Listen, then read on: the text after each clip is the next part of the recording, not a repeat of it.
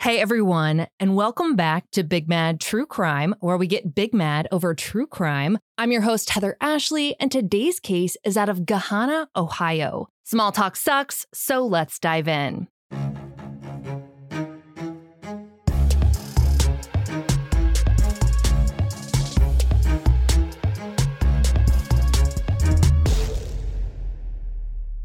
Judith Hensel, more commonly known as Judy, was born and raised in a small town outside of Columbus, Ohio, named New Albany. Her parents, Thomas and Bonnie, split when she was young, and Bonnie went on to remarry and have more children. Unfortunately, in nineteen ninety-seven, when Judy was only thirteen, her dad passed away.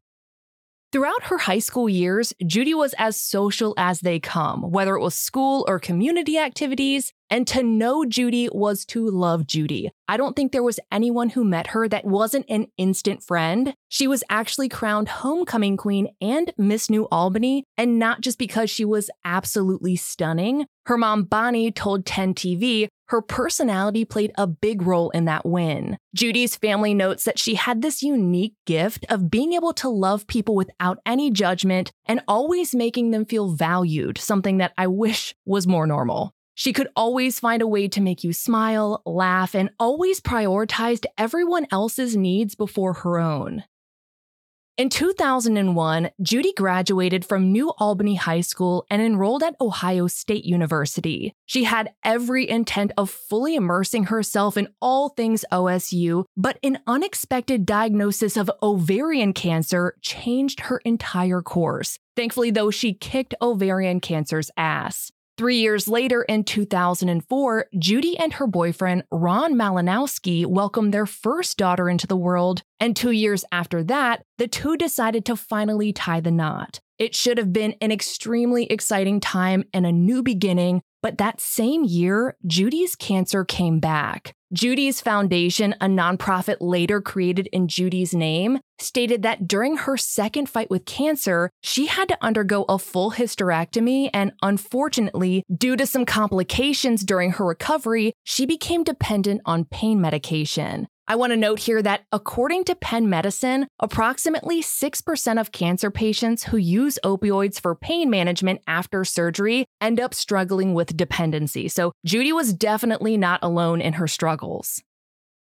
At around the same time as her marriage and second cancer diagnosis, Judy became friends with a man named Michael Slager. He was a construction worker that she knew through her husband, Ron. It's not totally clear how close Michael and Ron actually were, but they were close enough that Michael knew Ron was cheating on Judy. Obviously, Michael let Judy know, and the two decided to separate. Following their separation, Michael and Judy's friendship grew, and he eventually admitted to having feelings for her. It was a little complicated, to say the least, though, because Judy was actually pregnant with her and Ron's second daughter, and Michael was dating some of Judy's friends. To complicate things even further, Michael wound up going to prison. Prosecutors later told the documentary The Fire That Took Her that Michael had a lengthy criminal history, including repeat convictions for multiple charges, including domestic violence, theft, aggravated menacing, assault, sexual battery, and stalking. I ran a background myself and can confirm this list and say that there is actually so much more than that. I'd go through all of them, but at this point, trash is trash and Michael is the dumpster. While Michael was in prison, Judy lost her health insurance, and when she couldn't afford her pain medication anymore, she turned to heroin. This is not uncommon for people struggling with opioid dependence. Judy knew she needed help, so her mom and sister stepped in to care for her daughters while she went to a rehab facility. She successfully completed that program and was absolutely thriving, but in April of twenty fifteen, a recently released Michael Slager slid into Judy's D Ms and the two reconnected. Judy later told prosecutors that after their first date, Michael moved himself in and didn't leave. Soon after, he started physically abusing her. She confided in her sister that he choked her, and her mom, Bonnie, noticed marks on Judy's face. Whenever Judy would try and escape Michael and his abuse, he would track her down and coerce her to come home. Just like I have said in every other domestic violence case we have covered, I want to encourage everyone here to not go to a place of why didn't she just leave or why did she keep going back? Abusers know exactly what they're doing and systematically, piece by piece, strip away every ounce of self-worth you have until you feel like nothing without your abuser. Speaking from my own experience, you become a shell of who you once were, and while you can hear the echoes of the old you come in and out of your head from time to time, they are rarely loud enough to truly convince you that you are worth it. And by it, I mean anything. I can tell you that I personally left over and over and over again and came back just as many times, except for the one time I left for good. And the time I left for good certainly was not the worst moment in that relationship. It is not as simple as just leaving because you're not the same person you were when you entered that relationship. There is a fear of staying, a fear of leaving, and a fear of existing, all of which is equally paralyzing. It's a vacuum of misery where all choices feel like the wrong one. In summary, domestic violence victims need grace, not judgment, and let's go on with this case. At some point after Michael and Judy got back together, Judy's family found out that she had relapsed. Bonnie later told The Fire That Took Her that Michael would contact her and pretend to be concerned, saying things like, "Judy is using drugs again, we need to help her." Initially, Bonnie thought Michael was being helpful, but later learned that he was the one supplying the drugs on a daily basis. And to really hone in on just how truly fucked up this is, Michael apparently didn't even use drugs himself. Judy's family believes that he deliberately tried to get her to relapse so he could maintain control over her. The police were well aware of Michael's abusive tendencies as they had made several visits to Judy's home. Between May and July, at least thirteen calls were made, but most of them came from Michael. Detectives later explained to The Fire That Took Her that they interpreted these nine one one calls as a means of control. Michael was using the police to assert power over Judy in another way. Detectives stated that they actually tried to help her, but she was too afraid of him to accept it. She was convinced that Michael would kill her if he found out she was even cooperating with police at all. Bonnie also tried to protect her, but it's a really tough situation for everyone involved and nothing worked.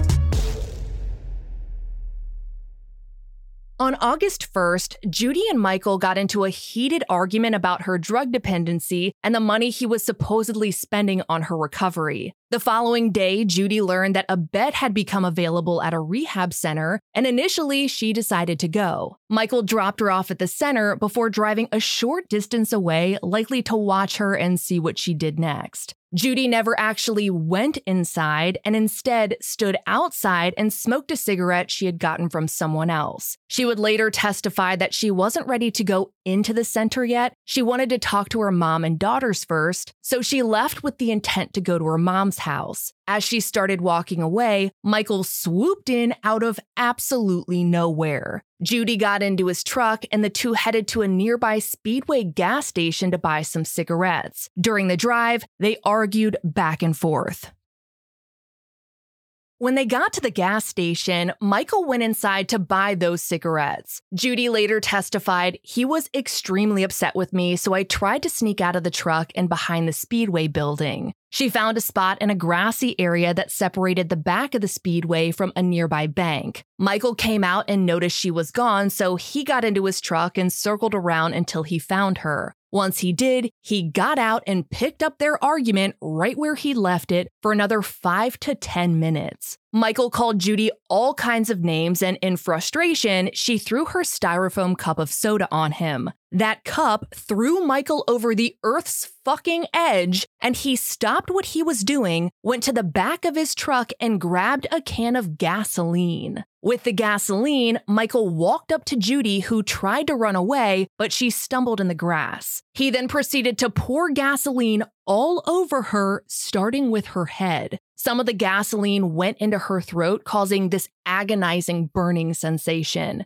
Judy cried out for help and asked him why he was doing this, but Michael didn't answer her. Instead, he just kept saying things like, "You want to throw something on me? See what I'll do to you, bitch." And "How do you like this?" After dousing Judy with the gasoline, Michael stepped back for about thirty seconds. For that half of a minute, Judy scrambled, trying to gather her things and fix her shoe while begging Michael for help. She was so desperate that she even offered to just get back in the truck with him. But Michael didn't care. Instead of helping her, he took a lighter out of his pocket and walked towards her. She cried and pleaded for him to help her, but he just bent over and set Judy on fire. Judy later described the pain as a thousand hot needles piercing her body. She continued her cries for help as the flame spread really quickly, but Michael just stood there staring with this evil glare in his eyes. She tried putting out the fire on her face, but when that didn't work, she eventually buried her face in the grass, desperate to end her suffering.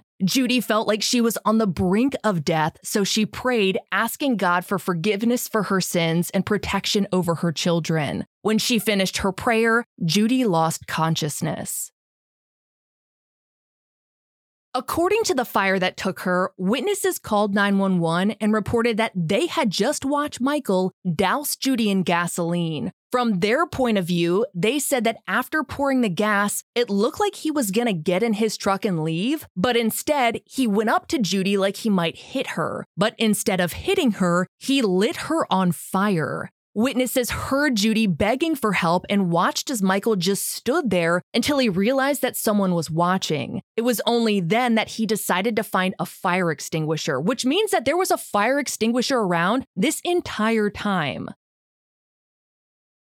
Police rushed to the scene, assuming this wasn't going to be as bad as those calls made it seem, since the gas station was near a busy intersection and this had happened in broad daylight. But they were wrong. Judy had severe burns covering the majority of her body, and Michael had some on his lower body, but frankly, we don't give a shit about Michael. Both Michael and Judy were rushed to the hospital, and while Michael made a full recovery, Judy's injuries were critical. In total, she had third and fourth degree burns covering more than eighty percent of her body. According to the National Institute of General Medical Sciences, third-degree burns damage both layers of skin and underlying tissues, but fourth-degree burns extend all the way into a person's fatty tissues, both of which require skin grafts. One of Judy's nurses later told The Fire That Took Her that medical professionals use a kind of formula to try and calculate the likelihood of death from burns. Using that formula, Judy had a one hundred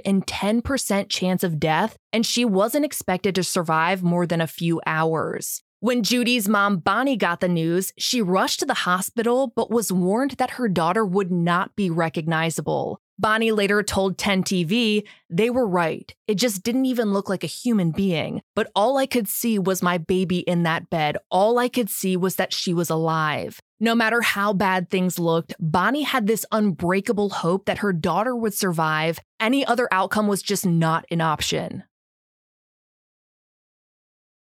Based solely off of those nine one one calls, this was a horrific plot of evil executed by a human monster. So regardless of the fact that Michael was being treated for his own burns, law enforcement needed to have a serious talk with him. But according to W B N S, Michael told police that the fire was an accident. There is no planet where you pour gasoline on someone and light them on fire and it's a fucking whoops. But Michael shot his shot at changing the narrative. In his version of asinine bullshit, he claimed that Judy had splashed gas on herself while filling up his tank. As for the fire, he said that he had simply lit a cigarette for her and the flames followed. Translated, he was essentially saying, "Who are you gonna believe, me or those witnesses' lying eyes?" Naturally, police believed the witnesses. They went to a nearby bank and pulled the security footage and confirmed that Michael was in fact a lying piece of shit.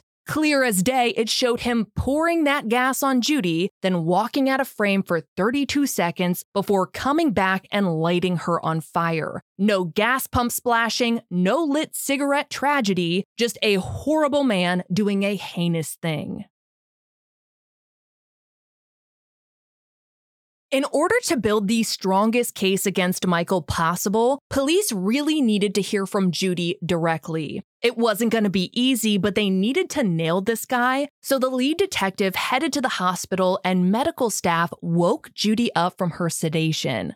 First, the detective asked Judy if she had spilled gas on herself, to which she shook her head no. Then they asked if Michael had spilled gas on her, and she nodded yes. Her responses, combined with the video footage and witness statements, was all authorities needed. Police walked right on over to Michael's hospital room and informed him that he was absolutely fucked because they'd gotten the whole thing on camera. Obviously, they were more professional than that, but we are not. Michael dug his heels in deeper, though, and said it wasn't what it looked like. Trying to explain away a video of you literally lighting someone on fire was going to take some real theatrics here, so detectives let him go on. It was absolutely the right move because all Michael accomplished was making himself look more and more guilty. In this round of explanation roulette, Michael claimed that he and Judy had been arguing. Judy threw soda in his face and she spit on him. In response to that, he threw gas on her, but no, no, no, not to set her on fire. He claims that it was just to ruin her clothes.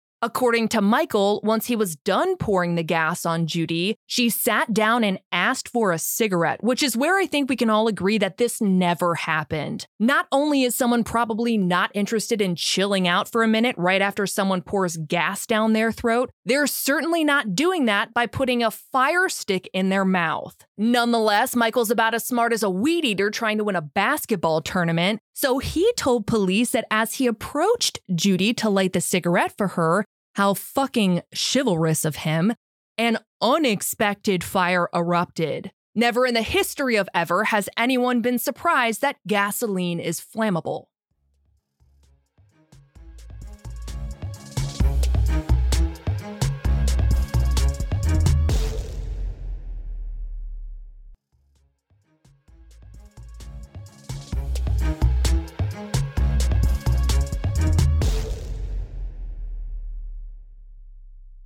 There wasn't any moment in time where any law enforcement officer believed even an ounce of Michael's story. They knew in their hearts and with the evidence they had that he had intended on killing Judy that day. But Judy wasn't about to give him that power. She fought for her life in a strength that defied all odds. For seven months following the attack, Judy was in a coma. Eventually, she came out of it, but her journey was far from over. Due to the severity of her injuries, she lost her ears, the fingers on her left hand, and most of her eyesight. Her hair, eyelashes, and eyebrows were gone, and she had scars covering most of her body. She couldn't walk, and due to the burns in her airway, she could barely speak. Judy underwent dozens and dozens of surgeries, including multiple painful skin grafts, and she coded seven different times. Every single time her heart stopped, medical professionals successfully brought her back to life.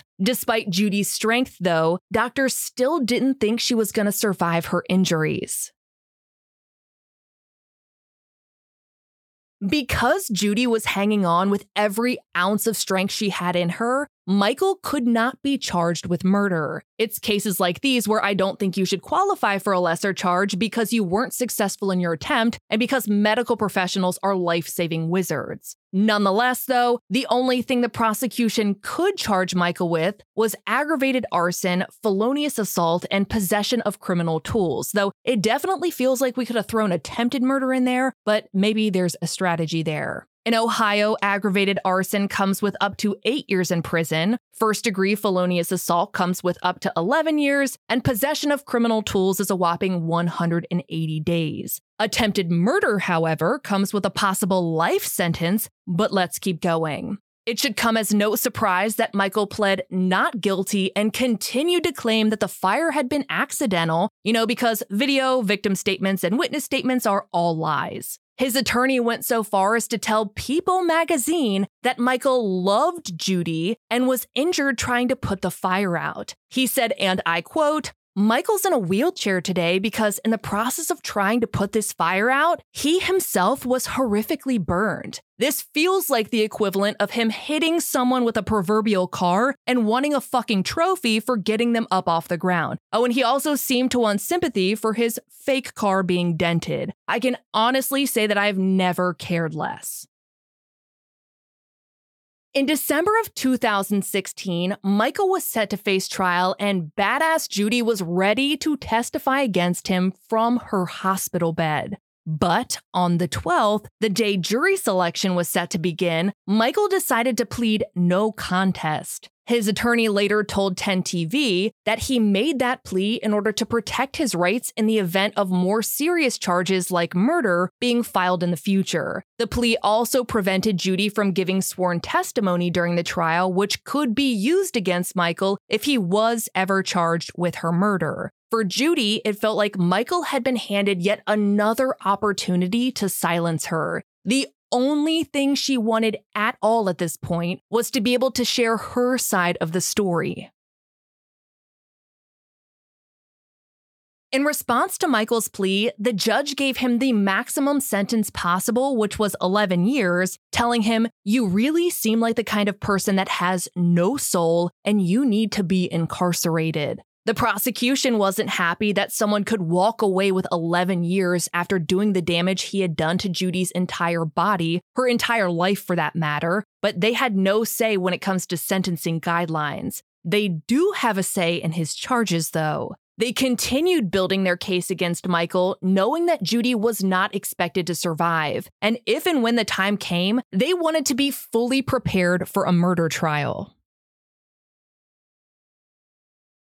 In an interview with ten T V, Judy voiced her belief that Michael deserved a life sentence for what he had done to her, that no human being should ever have to go through what she went through, saying nothing that breathes should ever have to endure the pain of being set on fire. And if that quote coming from Judy does not knock the wind out of you, I don't know what will. Judy told ten T V that she was fighting to survive and her motivation for living was her two daughters, who were still only eleven and nine years old. ten T V asked Bonnie how this was affecting Judy's daughters, and she told them that she had to answer a lot of really tough questions like, do you promise that she's going to live? Do you promise me she's not going to die? When are they going to make her look like my mom again? Grandma, how is she going to braid my hair?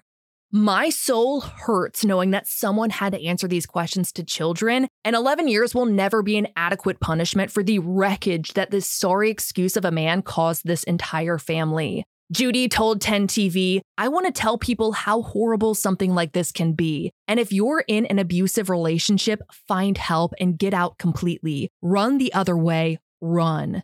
Judy wanted other women far and wide to hear her story and learn from it. There had to be a purpose for all of this, a purpose for her pain. If she could help just one woman, it would mean something.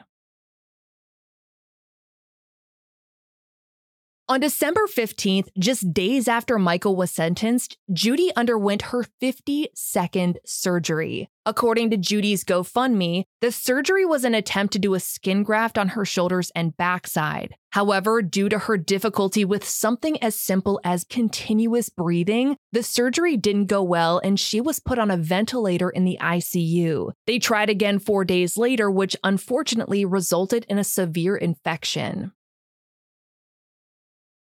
As Michael began his offensively short sentence and Judy fought to breathe, members of the Ohio Congress started hearing about her case. They were appalled that Michael had gotten all of eleven years, so on December twenty-second, Ohio Senator Jim Hughes met with Bonnie to discuss his proposal for a new law. This new law would give judges the ability to impose longer sentences for assaults that left victims maimed, disfigured, or disabled. Bonnie was one hundred percent on board, so Hughes worked closely with her, Judy, and the rest of the family to submit it to Congress, and it eventually became known as Judy's Law.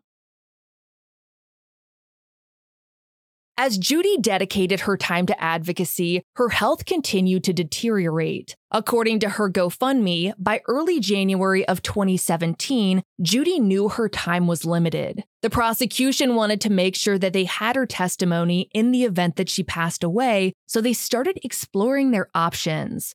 Although Ohio permits witnesses to testify in advance when they're expected to pass away before trial, it had never been applied to a murder victim, though I can't see a world where the murder victim's testimony wouldn't hold up in court, but a bystander's would. And the prosecutors were on the same page and asked Judy if she would be willing to give her testimony now. Bonnie told ten T V that despite her daughter's fragile state, Judy was ready to do what she needed to do. Bonnie said she wants the scales to be balanced if she succumbs to her injuries. She said, "Mom, it's a tough thing to do, but I have to because he'll hurt somebody if he gets out." And I think we all need to take a moment right now to try and fully comprehend the level of badass Judy was. She was going to be testifying in her own murder trial. Judy was getting her bachelor's in Not On My Watch.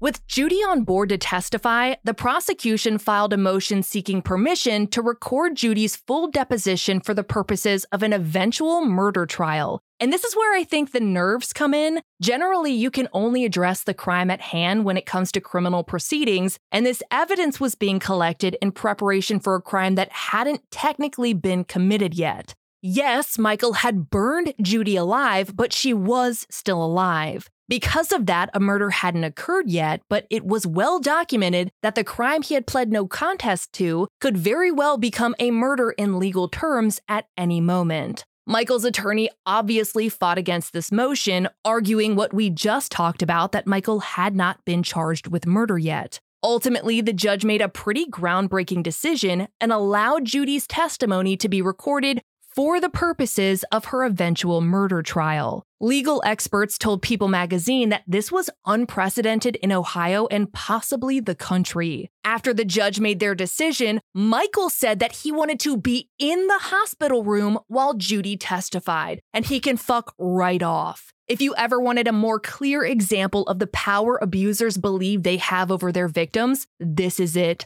Period. This is what it looks like. This motherfucker wanted to cross-examine her too. Thankfully, however, the judge overruled his psychotic motion and said that no one would be allowed in that room.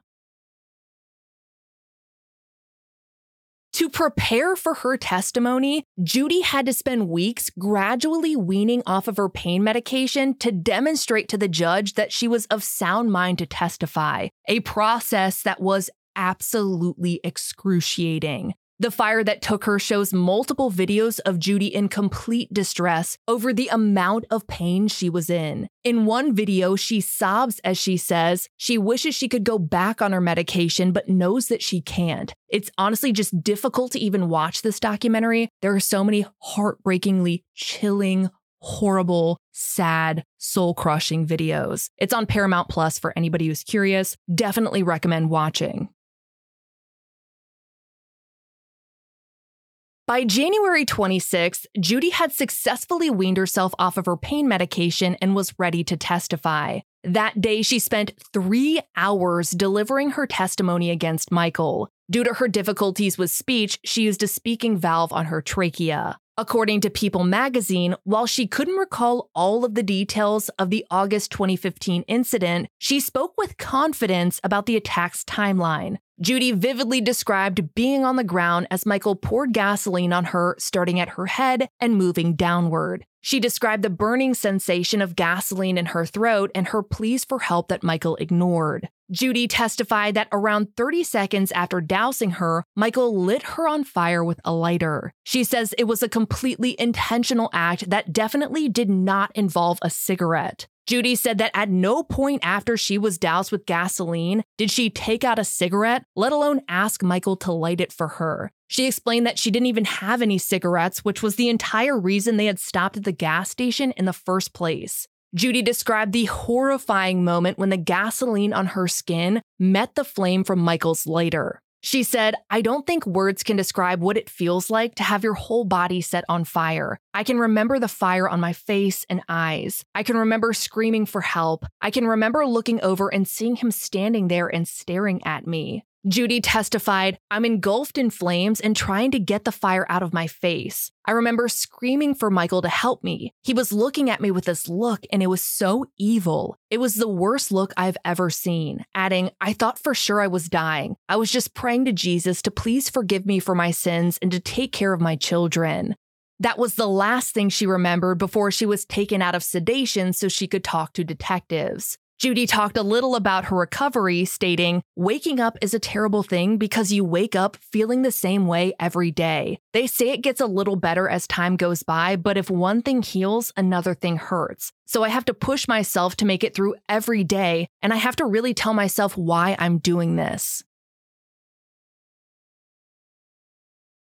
Because this was a deposition, Judy had to endure cross-examination from the defense. While they initially said they were going to keep things short, their cross-examination ended up lasting for two of the three hours Judy testified. The defense asked numerous questions about Judy's history of drug dependency and actions taken while under the influence, including instances of theft and pawning items. This was their cheap shot at trying to make her out to be an unsympathetic victim, and it is officially time to rage. I'm going to sidebar for a second, but everyone has a past. Some worse than others, but it's all subjective. Everyone's definition of normal varies, and while yes, everyone's life is full of choices, not everyone is given the same multiple choice options. We all end up where we are through a series of decisions, and one or two changes in our past could put us in the shoes of the people we so regularly judge. Regardless of any of Judy's previous struggles, she had worth.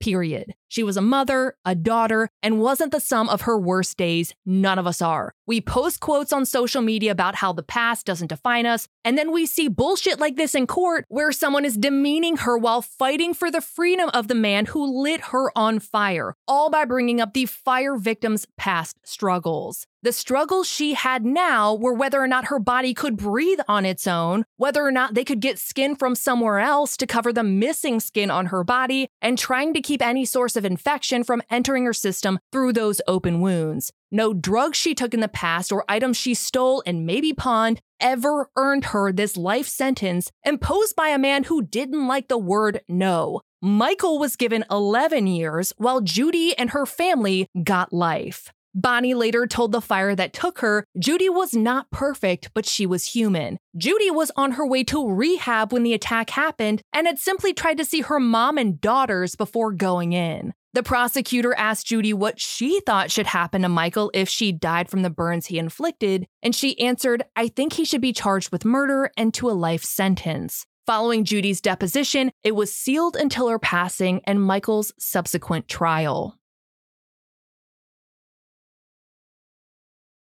In May of two thousand seventeen, Judy was transferred to a palliative care center. Although her spirit was strong, her body was giving out after undergoing more than fifty-eight surgeries. While Judy was there, her daughters, mother, and siblings all worked diligently to get Judy's Law passed. In mid-June, Judy's oldest daughter, who was now thirteen, spoke in front of an Ohio Senate committee saying, "While Michael got eleven years, my mom, my sister, and I all got a life sentence. While we stand here today, my mom lays in a hospital bed where she has been for six hundred nine days, adding, "Please pass my mom's law because together we can prevent these types of situations. We can prevent this from happening to other families."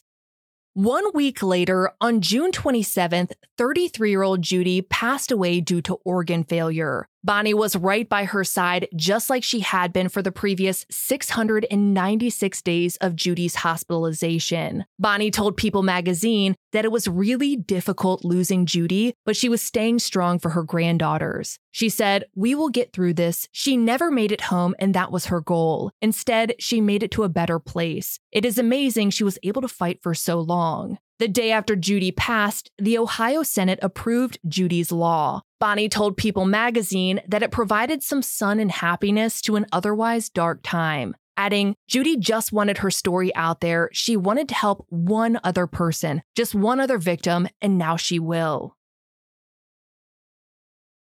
On July seventeenth, Ohio Governor John Kasich signed Judy's Law into effect. The law adds on an additional six years to the sentence of offenders who intentionally disfigure their victims by using accelerants to set them on fire. If this law had been in place when Michael was convicted of setting Judy on fire, his maximum sentence would have been seventeen years, which still doesn't feel like enough, but it's longer than eleven, so I guess progress is progress. According to ten T V, two months after Judy's passing, Governor Kasich conducted a formal ceremony where he and Judy's now thirteen and ten-year-old daughters officially signed Judy's Law. Her daughter spoke to a room full of reporters and said, "Our mommy didn't suffer in vain," adding, "She was really brave and no one should have to suffer like she did. Her legacy will never die."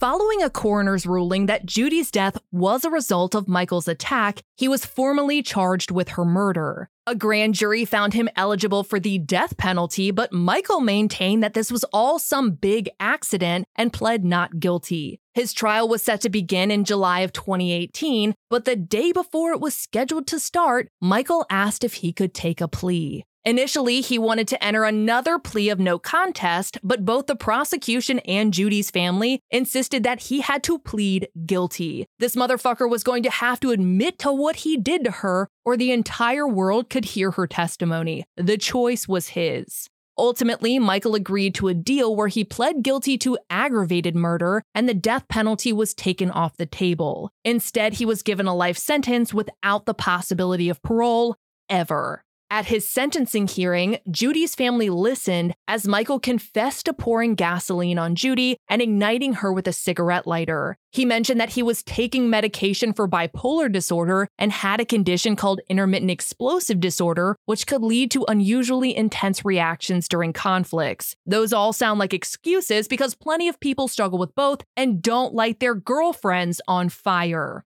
Law and Crime reported that even though he pled guilty, Judy's testimony was presented to the court, so regardless of his attempt to control this narrative, Judy wasn't silenced. Following her testimony, Bonnie got the chance to address the court and spoke about the deep and lasting pain their family endured, describing it as an eternal sentence to live without Judy. She added that Judy, a forgiving person, did not want Michael to face the death penalty. The woman he killed could very well have been the same person who saved his life, and I hope he loses sleep over that. Bonnie stated, "I know that the charges that the state asked for would not be something my daughter would have wanted. Judy wanted Michael to not face the death penalty. Her hope was that he would find God somewhere between now and when he meets her. That was her hope, and that was very generous of her." Bonnie then spoke to Michael directly and said, "She didn't want you to die. She suffered seven hundred days. They did sixty surgeries with no skin on ninety percent of her body. None. It was just bloody, raw ligaments and muscle. She wasn't even breathing at the scene, and she fought, and she suffered beyond what anybody could imagine." Michael offered a brief apology to Judy's family and friends, to which Bonnie later told the Columbus Dispatch, "I'd like to believe it was genuine. Judy was so kind-hearted, she would have said, 'Mom, that's acceptable. It's what I wanted.'" Toward the end of the hearing, the judge told Michael that despite all of Judy's suffering, her recommended sentence showed more compassion than he showed. The judge said no one should have to endure what she endured. Michael was officially sentenced to life without parole and was shipped back to the prison that he had called home since he was convicted on the arson charges. In twenty twenty, Judy's family established Judy's Foundation, which supports individuals and families suffering from domestic violence, drug dependency, and human trafficking. The foundation not only provides assistance and resources for victims, survivors, and their families, they also aim to spread awareness nationwide using tools like books, seminars, videos, and documentaries. Their ongoing projects include collaborating with first responders and the legal system to develop technology that helps deal with domestic abusers, particularly those with a history of repeated offenses. They're also dedicated to advocating for the expansion of Judy's Law to other states across the country, with the ultimate goal of making it a federal law. They also plan on building Judy's House, which is intended to be a secure place for single mothers like Judy and their children to address the difficulties and trauma caused by domestic violence. If you'd like to follow Judy's Foundation, you can find them on Facebook, online at judys foundation dot org, and in the show notes of this episode. If you're experiencing domestic violence, please know that you're not alone. It is not your fault, and love isn't supposed to hurt. I know it feels like you're on an impossible island, but there are so many people who don't even know you yet and want to help you in any way that they can. You can call the National Domestic Violence Hotline at one eight hundred seven nine nine seven two three three or go to the hotline dot org. All calls are toll-free and confidential. The hotline is available twenty-four seven in more than one hundred seventy languages. For photos pertaining to this case, check out Judy's highlight at the top of my Instagram profile at TheHeatherAshley, and join me there today at noon Eastern, where you go live with me and we talk about today's episode and all other true crime cases on your mind. To get access to ad-free and bonus episodes, subscribe to our Apple Premium or head over to our Patreon at patreon dot com slash big mad true crime, where for just two whole dollars a month, your episodes are totally ad-free. If you love the podcast, feel free to leave a review. It makes my day every single time. And if you have a case you'd like to hear covered, share it with Big Mad True Crime on social media, because all cases are covered by listener request. I'll be bringing you a brand new case next week, and I cannot wait. But until then, we out.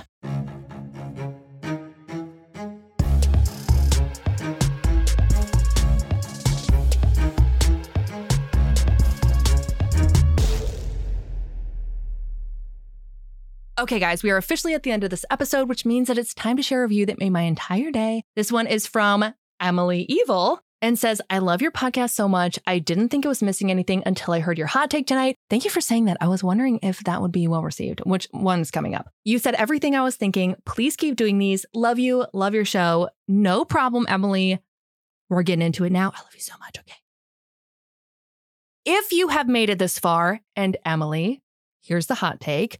Welcome to today's hot take, and it's going to be very fucking sad. Just some cases hit different, and Judy's case hit different, and every inch of my soul. There's nothing that pisses me off more than victim shaming and abusive men. There is no reason for any man to be so fucking incapable of processing the word no that he has to kill someone, but here we are again. Judy went through a lot of shit, but none of that made her less deserving of a chance at a normal life. She was putting in the work to better her life, and because she wanted to see her mom and children, a man killed her. And not just killed her, she was put through an excruciating series of unendingly painful events. Events that people she knew and loved had to watch her endure for a very long time. Judy is a special kind of badass. This woman testified in her own murder trial. She knew what this testimony was going to be used for and did everything in her power to make sure that men like Michael had less of it. Not only is withdrawal from pain medication unbearably uncomfortable, she was weaning off of it when she desperately needed it because her body was essentially an open wound. But making sure Michael couldn't hurt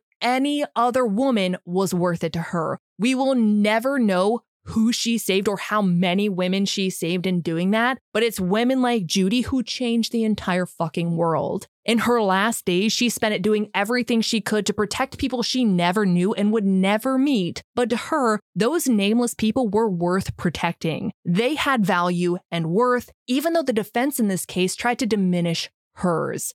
I don't know how to end this because nothing is ever going to feel like enough. Judy deserved to be a part of this world. Her kids deserved their mother. Bonnie deserved her daughter. And women like her are fucking diamonds. She got things done that so many people just think about doing, but Judy actually did it. I hate everything about this case, but I hope that you're as inspired by Judy and her family as I am, because something has to change.